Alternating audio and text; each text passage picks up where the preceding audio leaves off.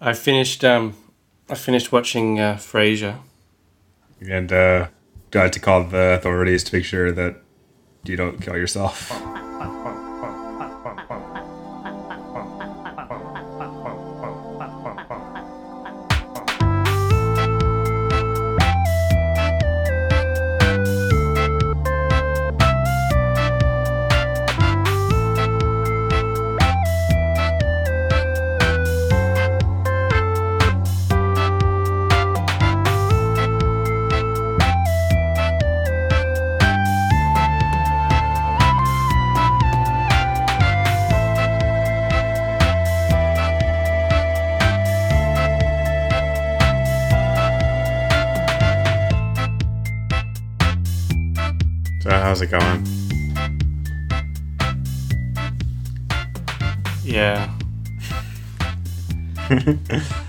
Guess welcome to the show. My name's Hunter. What's your name?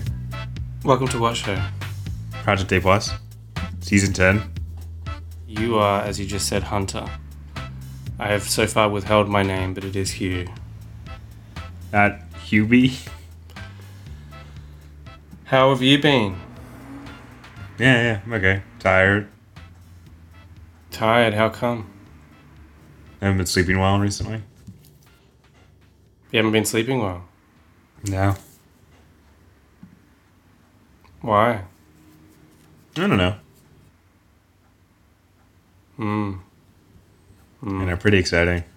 How's work? Why, why do you sound so? Why do you sound so low energy, bro? How's? I I just had a nap. Uh, you should uh, perk up. Drink some coffee. I'm drinking tea. Why? I've already had coffee today.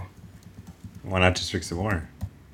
Uh, I prefer s- having coffee in the morning and then switching over to tea. It's my routine. Don't you have to be high energy for the podcast? I mean, caffeine doesn't really give you energy. It kind of does. No, it like inhibits whatever natural process um, causes you to kind of unwind a little bit.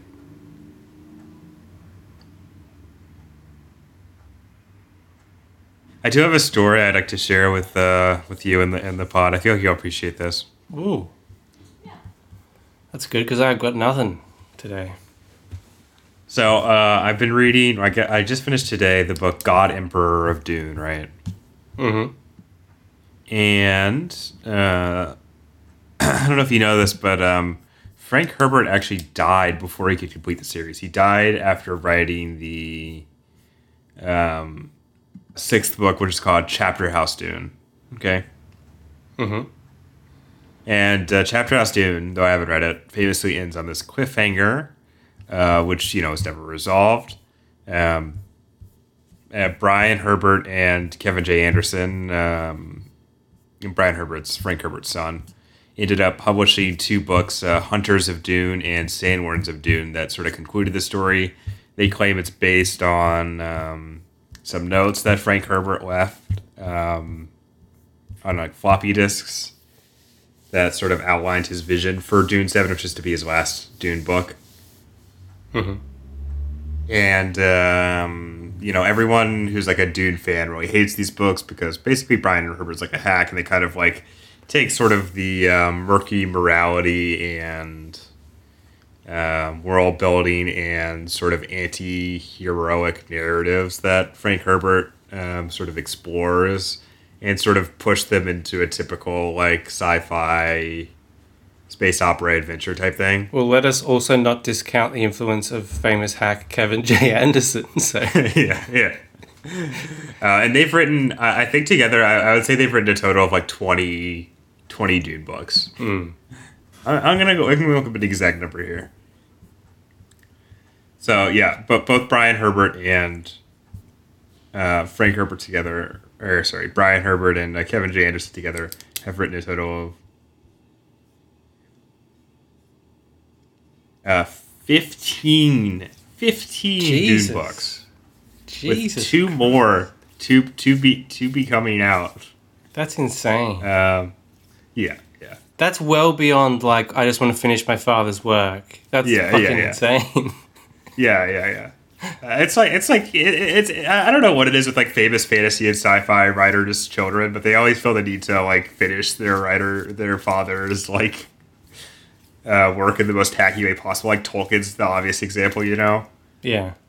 Um, so I was uh, uh, this was pretty weighted out. I'd say it was around two of the two in the morning. Okay. Mhm.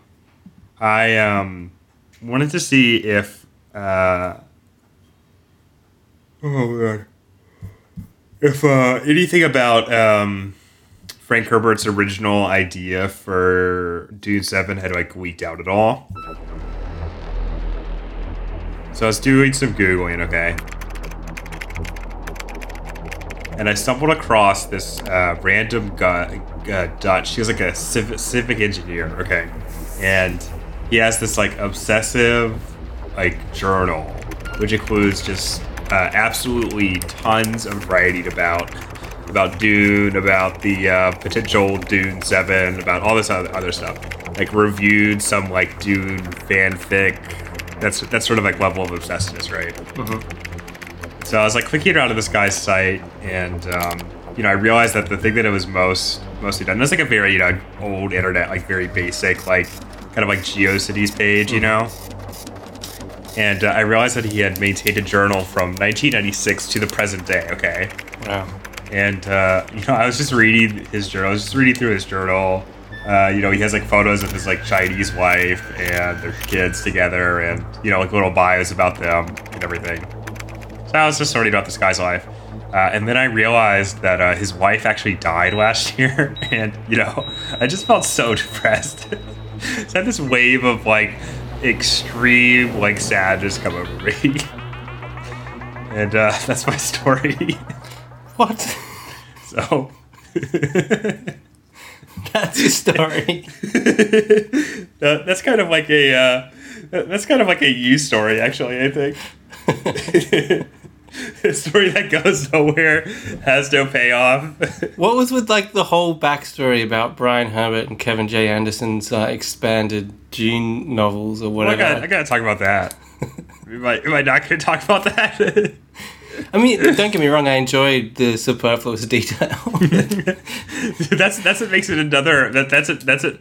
Ties it closer to to uh your your genre. to you my know? style of uh, anecdote telling. Yeah. Yeah. So I don't know why the fuck you're complaining, bro. it's true. That's true. Not a complaint, just an observation. You kind of sounded like you're complaining. Well, it was also kind of a bummer ending as well, kind of a sad ending. It, uh, yeah, it's just it's just weird, you know. You never know what the things you're gonna are gonna make you really sad are. You know what I mean? Mm. Uh, well, here's another detail that might make you sad. Um, among the uh, expanded universe novels that uh, Kevin J. Anderson authored about the Star Wars universe Mm. is a little novel from 1996 called Dark Saber. um, even though I don't think the Dark Saber in the novel is the same as the Dark Saber in um, the Clone Wars and Mandalorian and whatever. Maybe he's the one who came up with that stupid name. Um. Yeah, I don't know what the writing process was like for for those. Let's see, Dark Saber, Kevin J. Anderson. Let's just do a little bit of research here, real quick. Let's see, you got uh, Han Solo, uh, Princess Leia, Luke Skywalker on the cover. Because it says it says this is according to Wikipedia. This is a, a part of the synopsis of the novel Dark Saber. Well, Back bro, you got to go on Wikipedia. You can't you can't rely on Wikipedia. Lemelisk starts construction on the cylindrical Ah. super laser, which he calls the Dark Saber, for its shape is similar to the hilt of a lightsaber, so it's not actually like a, a sword. I've got an even more detailed synopsis on uh, on Wi- Wikipedia, which is that it's a it's a reconstruction of the original Darth uh, De- Death Star called the Dark Saber. Yeah, So there you go. Which kind of makes it ev- makes the subsequent Dark Saber even worse because it's like, what if it was just a lightsaber but dark? what if it was even dumber? um, here's a great quote about Kevin J. Anderson uh, from J- Kevin J. Anderson about this book. You ready? In the Cold War, the United States and the Soviet Union built these nuclear rep- weapons. What happened after that was that they started to get loose, and any old gangster thug could get their hands on nuclear plans. That's the point of dark Darksaber. Once you have these weapons, they start to proliferate and get out. Do they? I have yet to hear of any like random gangsters with nuclear weapons. Like you don't see the Italian mob being like, All right, Andrew Cuomo, you know, we're gonna blow up the New York Capitol with the, with the nuke.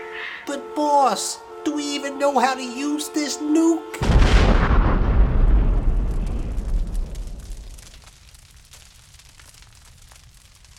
Anyway, uh, should we get on with the show? What are we doing today anyway? Um, that new Dune film, right?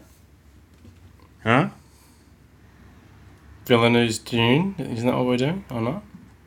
No, that's not come out yet. You, Oh, you damn. moron, What did I watch? dummy.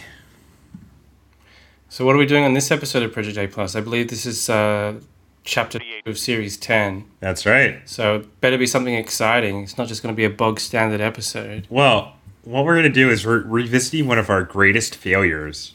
You mean the previous ninety nine episodes? Huh? The previous how many episodes?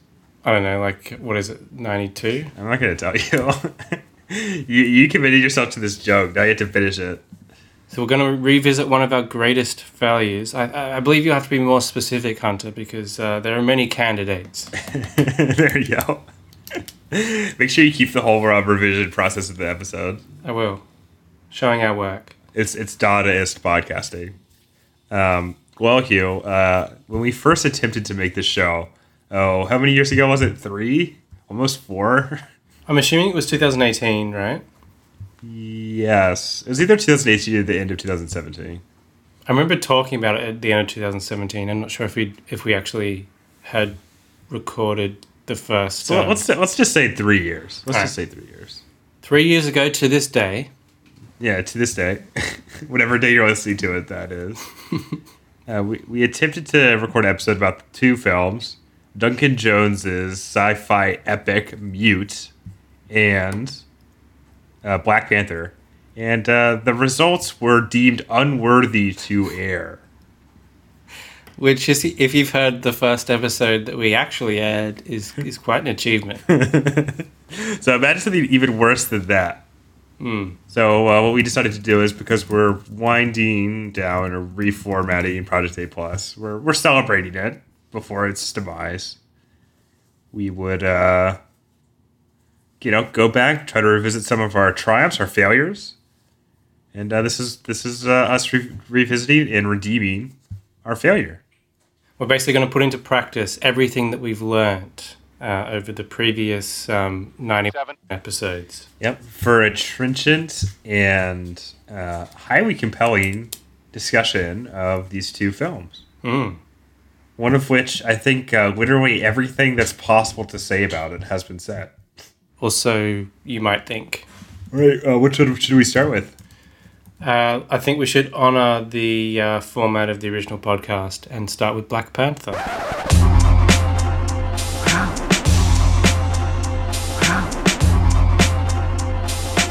The more diverse the group of people around the table, the better the movie.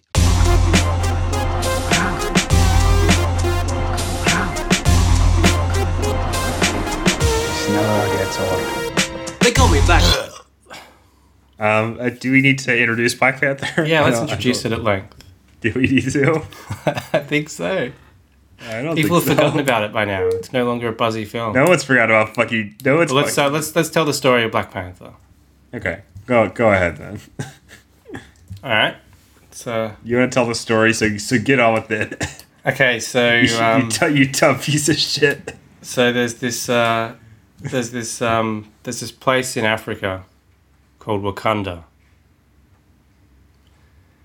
and uh, to the world at large, it appears to be a third world country. But uh, hidden within a forest or something, there's a uh, futuristic society um, that uh, is centered around a mountain that produces uh, this amazing thing called what is it? Unbearable lanium. Vibranium. What is it? Unobtainium. Vibranium. Vibra- Vibranium. Vibranium. Unobtainium is from Avatar. Okay. Vibranium. dude. Vibranium. And it's this amazing metal. Uh, it's Vibranium. the strongest metal in the world, and it also makes computers. Bro, that's what Captain America's. That's what Captain America's shield is. made Yeah, of. it makes, but it also makes computers and shit.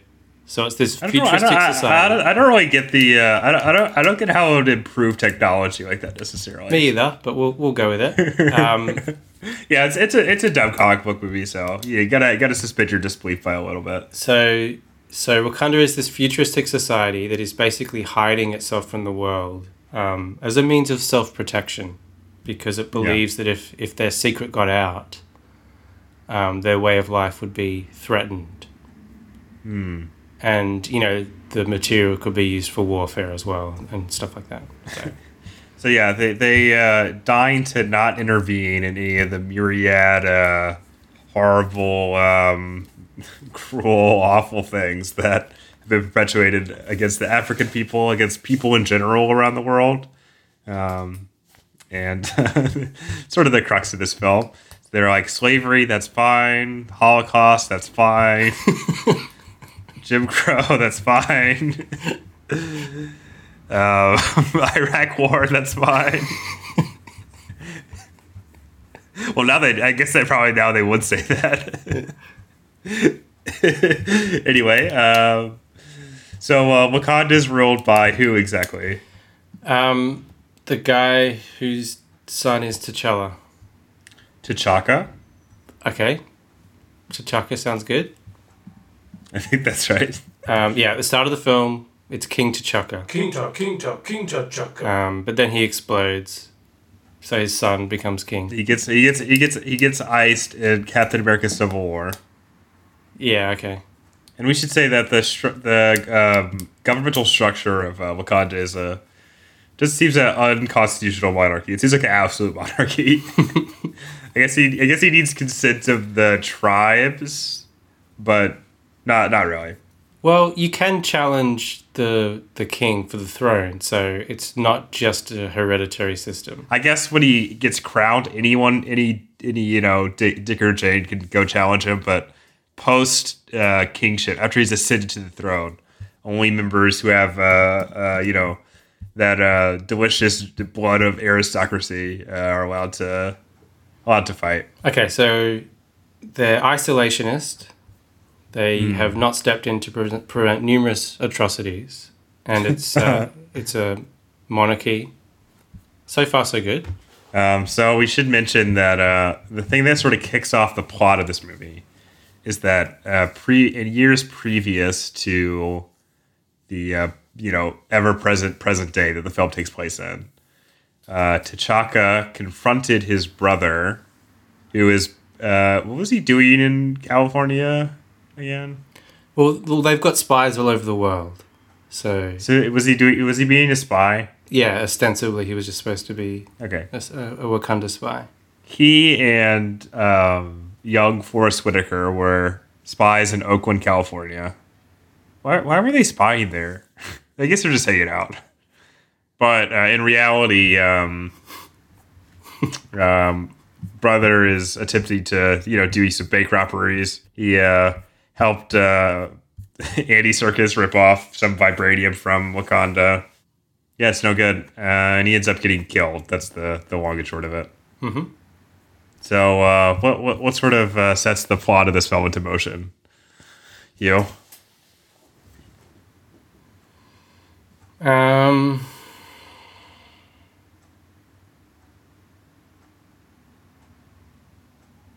What's his name? Which one? Um, what's his character's name? Which Michael B. Jordan's which character, I guess. Uh, Eric uh, Killmonger Oh, Killmonger. Yeah, sorry. is the like super villain name. Yeah. yes, please continue. So he was the son of the guy that T'Chaka killed in Oakland, yeah, and they made the costly decision to just leave the son, right? yeah, kind of kind of strange.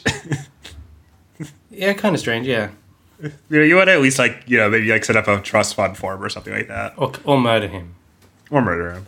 Either way. or just bring it back with you. And uh, yeah, Very nice. he grows up to be Michael B. Jordan, the kid. Hmm. Um, you know, first comes to prominence in The Wire, uh, where he pisses his pants and gets murdered. Then uh, he establishes a relationship with uh, Ryan Coogler in Fruitvale Station, Yep. and then uh, then he went on to star in uh, Black Panther. Mhm. So what's he doing? what's his character doing? Come on, dude. Why are you being so uh, low energy? Being chill, not low energy, chill. I would describe you as very low energy. You can't even remember what this movie's about. There's no rush. Ugh, I got all the time in the world. Did you even watch it before before the like overdose of Xanax that you took in? took, like, Um, so Michael B. Jordan, what's he doing? work. He's like, uh, he's working with. what are you talking Claw. about, dude? Wow, you're so incompetent. Michael B. Jordan's working with Claw, yeah, Andy yeah. Serkis, Uh-huh. and um, you know they're like getting some vibranium and, and shit. So they're introduced robbing a fake British museum. A fake British museum. Yeah, it's like a real museum. It's not a real museum. At least I don't think it is. The British Museum. Well, it wasn't the British Museum. Oh, you mean it was like an invented museum, right? yeah, dude. Holy God, Understand movie magic.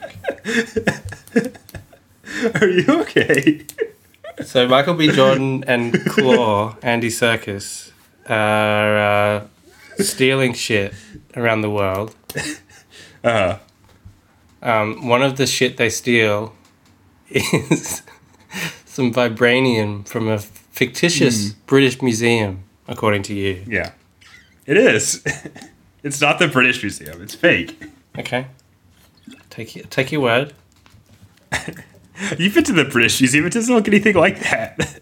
I have been to the British Museum and I saw the vibranium exhibition. you can't tell me I didn't see it.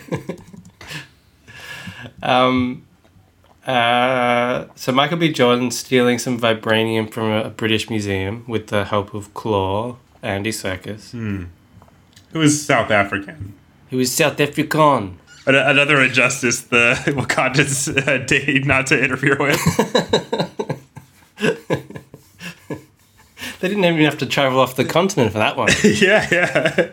This is why I mean not to not to uh, go on a tangent already, but the the introduction of real history to uh, these movies is always very strange to me for this reason. It's like why the first Wonder Woman's like, wait a minute, she was in World War One. Why didn't she stop the Holocaust? like, like what's she doing?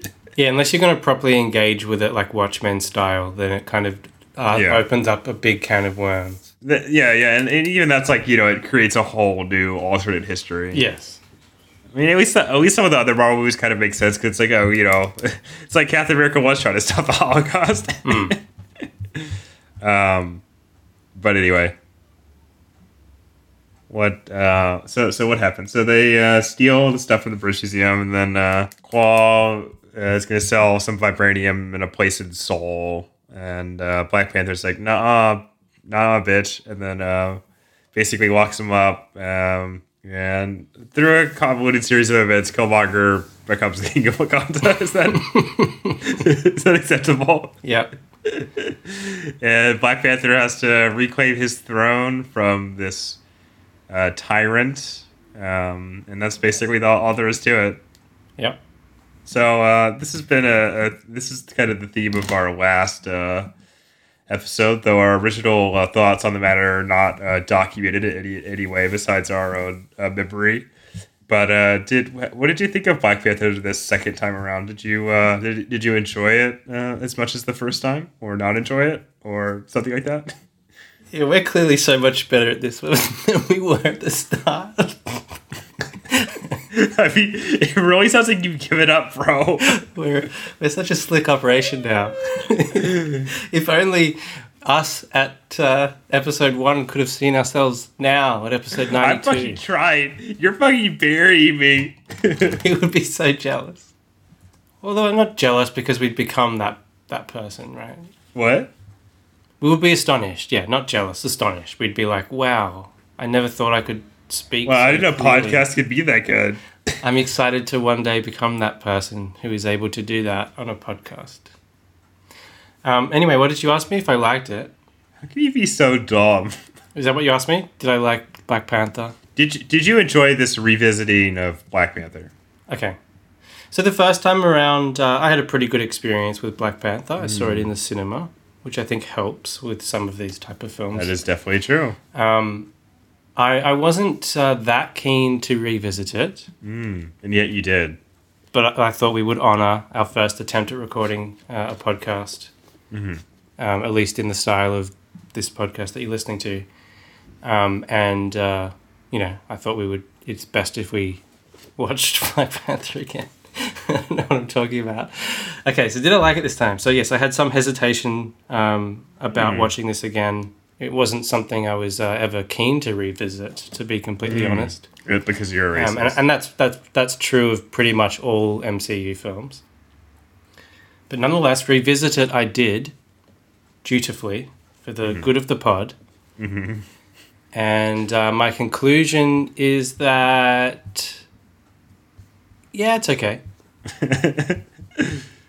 Um, I still I still like it, I guess. Um, but I don't think these films hold up that well to multiple viewings, and the cracks start to show. And I think they, they definitely work better in the theater, I think. Yeah, the, the biggest issue with this is a lot of the the action and the special effects feel rather substandard, um, even shoddy in places, and the conclusion in particular feels rushed.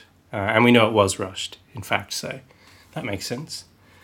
The the general shape of the narrative I still like, and there's there's a lot to enjoy about at least the first two thirds of the film. Um, I, I do like the fact that we get to see a different style of story from the MCU than pretty much every other entry, just by virtue of the fact that it's uh, set around a fictional country and the superhero is the king of that country. It almost has like a space opera feel to some degree. Yeah, yeah. So there is there is there is definitely a different feel there. So at least we get we get something slightly different. Um, a lot of the performances are really good. I always liked Chadwick, Chadwick Boseman in particular as Black Panther. Yeah, the cat the cast is probably the best part of this film. Cause like pretty much pretty much all the actors in it are all like really great, you know, and just With the exception of Martin Freeman, Yeah, yeah. say. that's what I was gonna say too. like, why did they cast him? Why did uh whoever, whichever Marvel movie cast Martin Freeman decide to cast him as like a CIA agent? I just don't get it. Like he's not. He, he just exudes like you know Britishness, you know. And I don't. I don't get it. I still really like the the arc of um, you know T'Challa. Oh, do you hear something really funny? yeah, Before okay, so I clicked on the uh, Wikipedia page for the character that uh, Martin Freeman plays, right? And according to Christopher Priest, uh, who created um, uh, uh, Everett Ross for his uh, uh, Black Panther run, which is actually a pretty good comic run, despite the fact that the art is like really bad. the variety, the variety is pretty solid. Ross's personality was based on that of Chandler Bing, the character from the television show Friends. I can't say that was particularly detectable in this uh, cinematic um, retelling, but they should have cast Matthew Perry.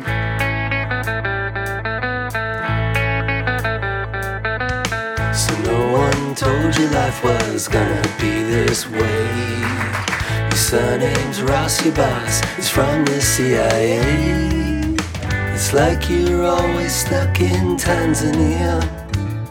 When you'd rather violate some human rights in military gear, but I'll be there for you. I'm a superhero king. I'll be there for you. And you're my Chandler Bing. I'll be there for you. Cause you're there for me too.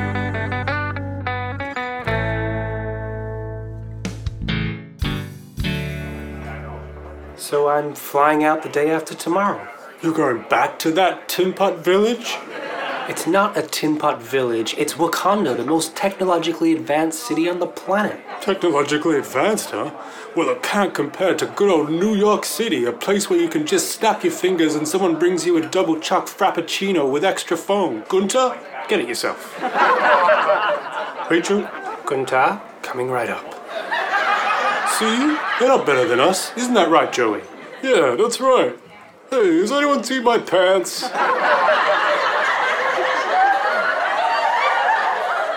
So, are you looking forward to seeing Wakanda again? Well, I was until I found out who I'd be on the plane with. Ooh. Hello!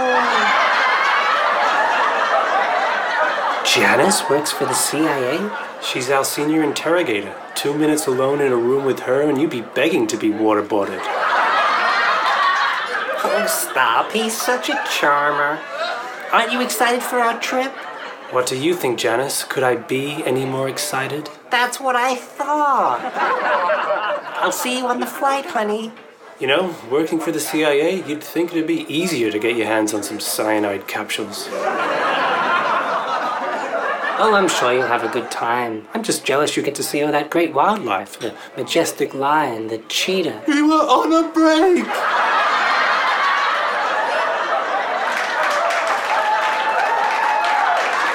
Uh, yeah, I think I pretty much agree with you. I, I think all the design is really well done, and that's probably the most compelling part of this, besides like the performances and the acting. Yeah, I agree. And uh, I, I do think I do think uh, I, I did end up rating this a little bit lower on Letterboxd. I think the primary reason is because um, I really couldn't enjoy a lot of the scenes with the swooping score because I just kept on expecting it to to like uh, turn into Mandalorian music. I, I really have to say that that really diminished uh, my enjoyment of a lot of sequences in this in, sequences in this movie, which is not necessarily a, a problem that I can uh, put on the film itself, you know. Um, but uh, nonetheless, The Mandalorian is another atrocity that Wakanda refused to prevent. So maybe the worst one of them all. Uh, all right. Anyway, so uh, what else? What else did you like to talk about? yeah, let's talk about mute. The boat made him mute. Oh shoot, it's acute. He needs surgery this week. Well, that boy ain't gonna speak. But his folks took a vow, won't allow treatment now. It's too late.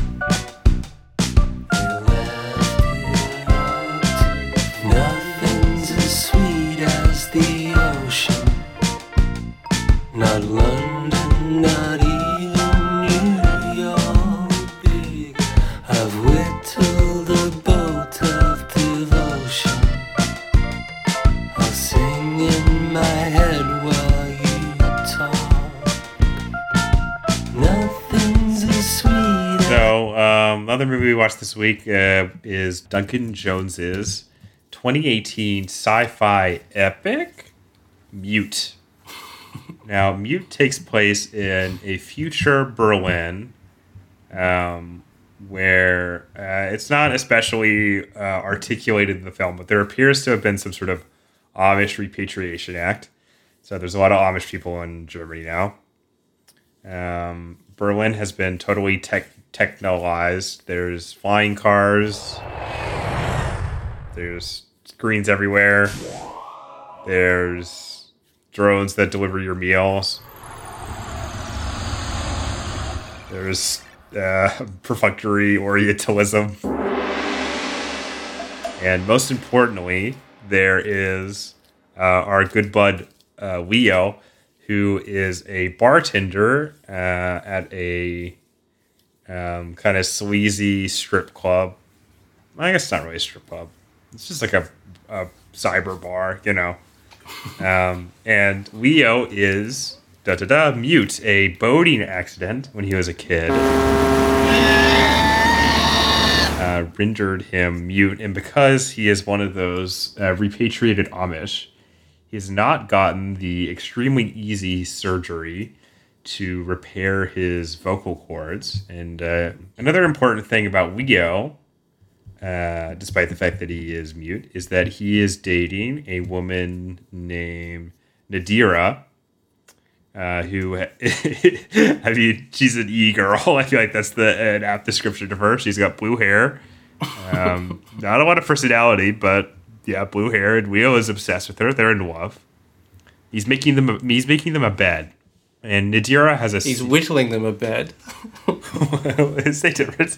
Uh, Nadira has a secret that he she wants to convey to Leo, but uh, instead of conveying that to her, they make love, and then she promptly disappears, which sort of prompts Leo's odyssey across the sin and vice of um, 20XX Berlin, uh, an attempt to locate her.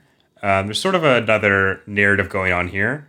Uh, so we get Paul Rudd as Cactus Bill and Justin Theroux as Duck, who are two U.S. Army uh, or uh, ex-U.S. Army soldier surgeons, doctors, who have, um, again, for reasons that aren't, aren't especially explained to the audience, are uh, trapped in, in Berlin and they um, well uh, i guess they kind of have different motives or motivations here um, cactus bill has a daughter who he desperately wants to return home to the states with them.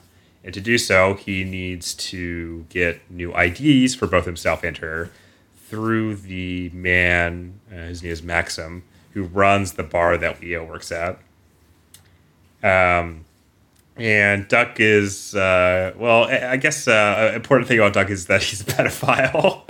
and also, he seems perfectly content in setting up a medical service in Berlin. Uh, nonetheless, they sort of hang out. They uh, do some stuff. They do some jobs for the the gang boss who runs the uh, the bar. Um, and uh, will their paths cross with Leo as he attempts to find Nadira, the love of his life? Will some secrets be revealed? Well, what do you think, Yo? I think yes. All right. Well, uh, I guess the other question is for you. Um, now, uh, if you go back and listen to our uh, our end of year uh, special for 2018, What now? did we not do one that year? No, no. You want me to go back and listen to it now? Or Yeah. What sh- shut the fuck up. Uh, it's a, it's a rhetorical question. Okay. If you go back and listen to it, uh, you you'll realize that in both of our bottom lists for that year, you'll uh, recognize the presence of a certain film called Mute. is that is that accurate? That's accurate. It wasn't the very bottom of either of our No. lists, but it was on the bottom ten. It was it was it was a bottom film of that year for both of us. So I think the first thing to say is that our opinion on Mute sort of started to shift um, the more we watched subsequent original efforts from Netflix. I mean, did it?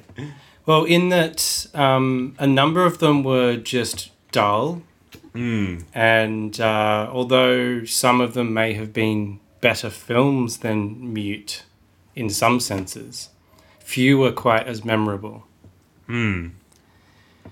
So I think after like referencing it so often on the podcast, um, and without having watched it a second time at that particular point, uh, I did develop more of a fondness for the film. um, you know, as a peculiar, completely misguided object with some uh, absolutely uh, ridiculous moments that we both enjoyed to varying degrees. Hmm. So when I approached a second viewing of this film, I, I did I did wonder to myself, maybe I could just enjoy this experience. Right. I know what to expect of it now. Um, I know not to get my hopes up for a you know a nice investigative future noir, which this very much isn't, even if it pretends to be briefly. Hmm. And I, I, I know how the, the film turns out, so maybe I can just enjoy the ride, right? Hmm. And I will say that maybe for the first 40 minutes or so, I was kind of enjoying the ride. but uh, the last hour or so was, was kind of difficult to get through, even if it contains some of those uh, enjoyable moments that I guess we'll speak to. Um, what did you think? you know what? Um, when I first watched this movie, I remember feeling anger. I remember absolutely hating this film. You know, and uh, I didn't. I, I wouldn't say I enjoyed it necessarily, but when I watch this movie now, I just I just don't have the hate anymore. I have just uh, I don't know. It was it was fine. It was okay. it's like a C minus movie. You know what I mean? That's kind of a good way of putting it because I also remember being angry at it and, and experiencing like an intense aversion to it uh, during my initial viewing of the film that, that fueled the conversation that we had on that ill-fated podcast. But yeah, that's that's completely dissipated now, and uh, I was uh, I was more inclined to try and see the good in it as well. Not that there is really any, but No, but but I think we've become we've become peace. We've become we've become Buddhist basically. yeah, We've we've transcended the petty hatreds of our of our former selves. it's such a bizarre film. It is. Just the fact that it sets up the standard um, missing person investigation in like a Blade Runner style future, which is like even if it's generic and we've seen it before, there's a there's an inherent momentum that you can get from that that plot mechanism, which is still fairly watchable, right? But the parallel narrative device wherein we constantly shift focus to cactus and duck Very peculiar choice. completely sort of like saps that investigation of any momentum whatsoever. And it also like um, foreshadows the fact that these narratives are going to connect up somehow. So it's not like a surprise when suddenly they do. So it just feels like we're like treading water with these like endless scenes, especially around the middle of the film, when like like um, Mute basically disappears from the narrative for like twenty or thirty minutes while we're just wandering around with cactus and duck. I will say, uh, not not to keep on this train, but this is another film that struck me as very profoundly conservative when I was watching it. Well, there's definitely a streak of homophobia that runs through it. Yeah, and just like anti-queer uh, sentiment, like you know the the heterosexual love which powers Butte and uh, Nadira's attraction, um, you know, is, is is is portrayed as this like you know pure object, right? And the fact that Mute is like this repatriated Amishman who has these very traditional values as opposed to the decadent society around him, you know, it's like okay, buddy.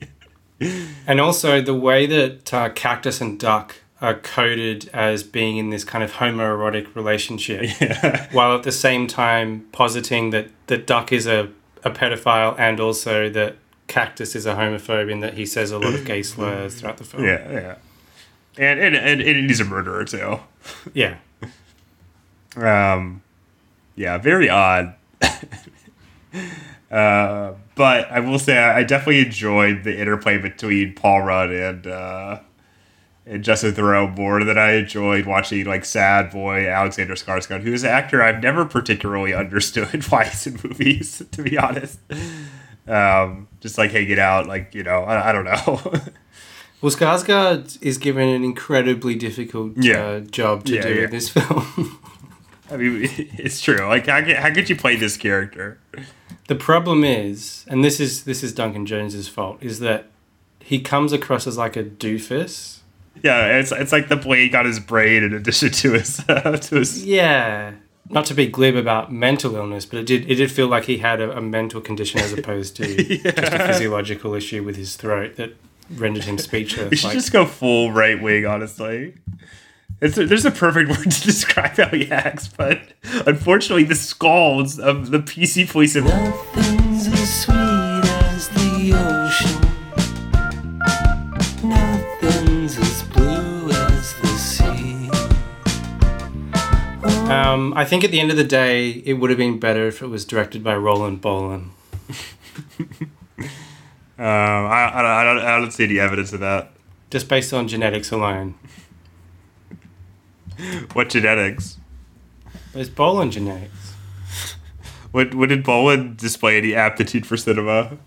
He's in one of the greatest films ever made, Born to Boogie, directed by Ringo Starr. What are you talking about? Uh-huh. But Bowie isn't uh, just a gigolo, so that is true. we, we really should have revisited that. That is true. I think that's the end of our uh, mute discussion, correct? Yeah. All right, now let's move on to bonus features. Bonus features, bonus, bonus features, bonus features, bonus, bonus features. Um, so the first film I watched was another film from Netflix, To All the Boys, Always and Forever. The concluding, I think, installment of the To All the Boys franchise based on the novels of the same name. The greatest franchise of all time. I wonder if there's more than three books actually, because then there would definitely be more than three films. But anyway, Yeah, I think there's only three books. okay. So I've already talked about my response to the previous two installments on this very podcast. Um, the first of which I liked, the second of which I didn't so much. And I'm pleased to say that while the third film does not compare favorably with the original, it does compare favorably to the second installment in that it is much better than it. and um, it concludes the trilogy on a, on a decent enough note. It's pretty enjoyable. I watched uh, the film Juliet Naked.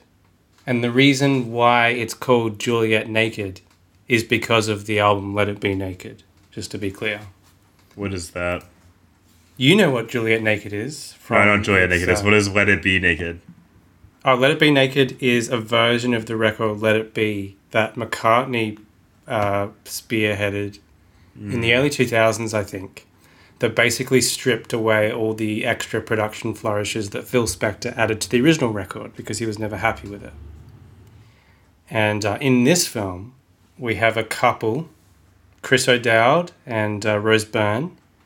And um, the character trait of Chris O'Dowd is that he's obsessed with this uh, artist who, who's played by Ethan Hawke, who made like a record that he loves in the 90s and then kind of vanished. And uh, Chris O'Dowd's like really active in the fan community and like maintains a website dedicated to everything to do with that artist whatever. I forgot the artist's name, but who cares? He's like that guy I talked about who had those all those obsessive blog posts about uh, Dune. Yes, exactly.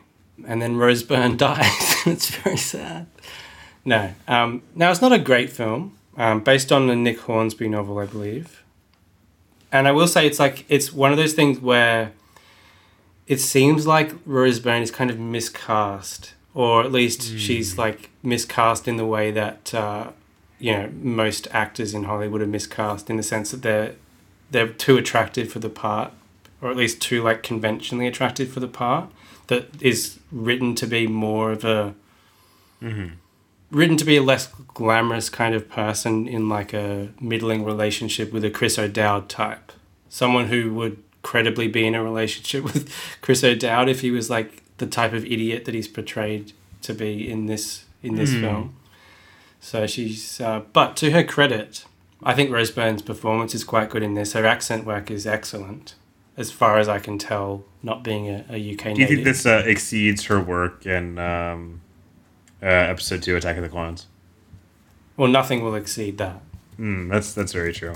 And I actually thought Ethan Hawke, who's an actor I'm not a particular fan of, uh, was was very good in his role as well. So it's, it's fortunate that they are the, the central couple in the end because they both deliver good performances. Chris O'Dowd is just Chris O'Dowd as he usually is. Um, so your mileage may vary there, but uh, it's not a bad film. Kind of better than I expected it to be. It's like mute level, is what you're saying. yeah. yeah, but that's they're they're the two main films I watched. Uh, what did you watch? Well, yeah, I'm so glad that you asked me that question. I watched a couple of films. Uh, well, actually, I mean, I watched more than a couple of films. I'm not going to go into uh, too much detail because I don't really feel like it. But uh, I watched, uh, I continued watching uh, Orson Welles films. I watched The Lady from Shanghai, uh, which I think is a really uh, fantastic film. You're, you're probably not going to hear me say a bad word about Orson Welles on this podcast, you know? But um, you know, I think unlike the Magnificent Ambersons and uh, the Stranger, which you can feel the uh, like butchery of the studio pretty evidently, you know, especially the Magnificent Ambersons. I mean, this one you could also obviously also feel like you know the razor uh, scissors of uh, Harry Cohn's editors, um, you know, butchering the film. But I think it. I don't know if it works to the film's favor, but I think the butchery is felt less in it because it makes the film almost more delirious in that the narrative doesn't make any sense and like scenes will start it's just like strangely paced and like I don't know. So I think it kind of uh I don't know if it enhances the mood necessarily, but it definitely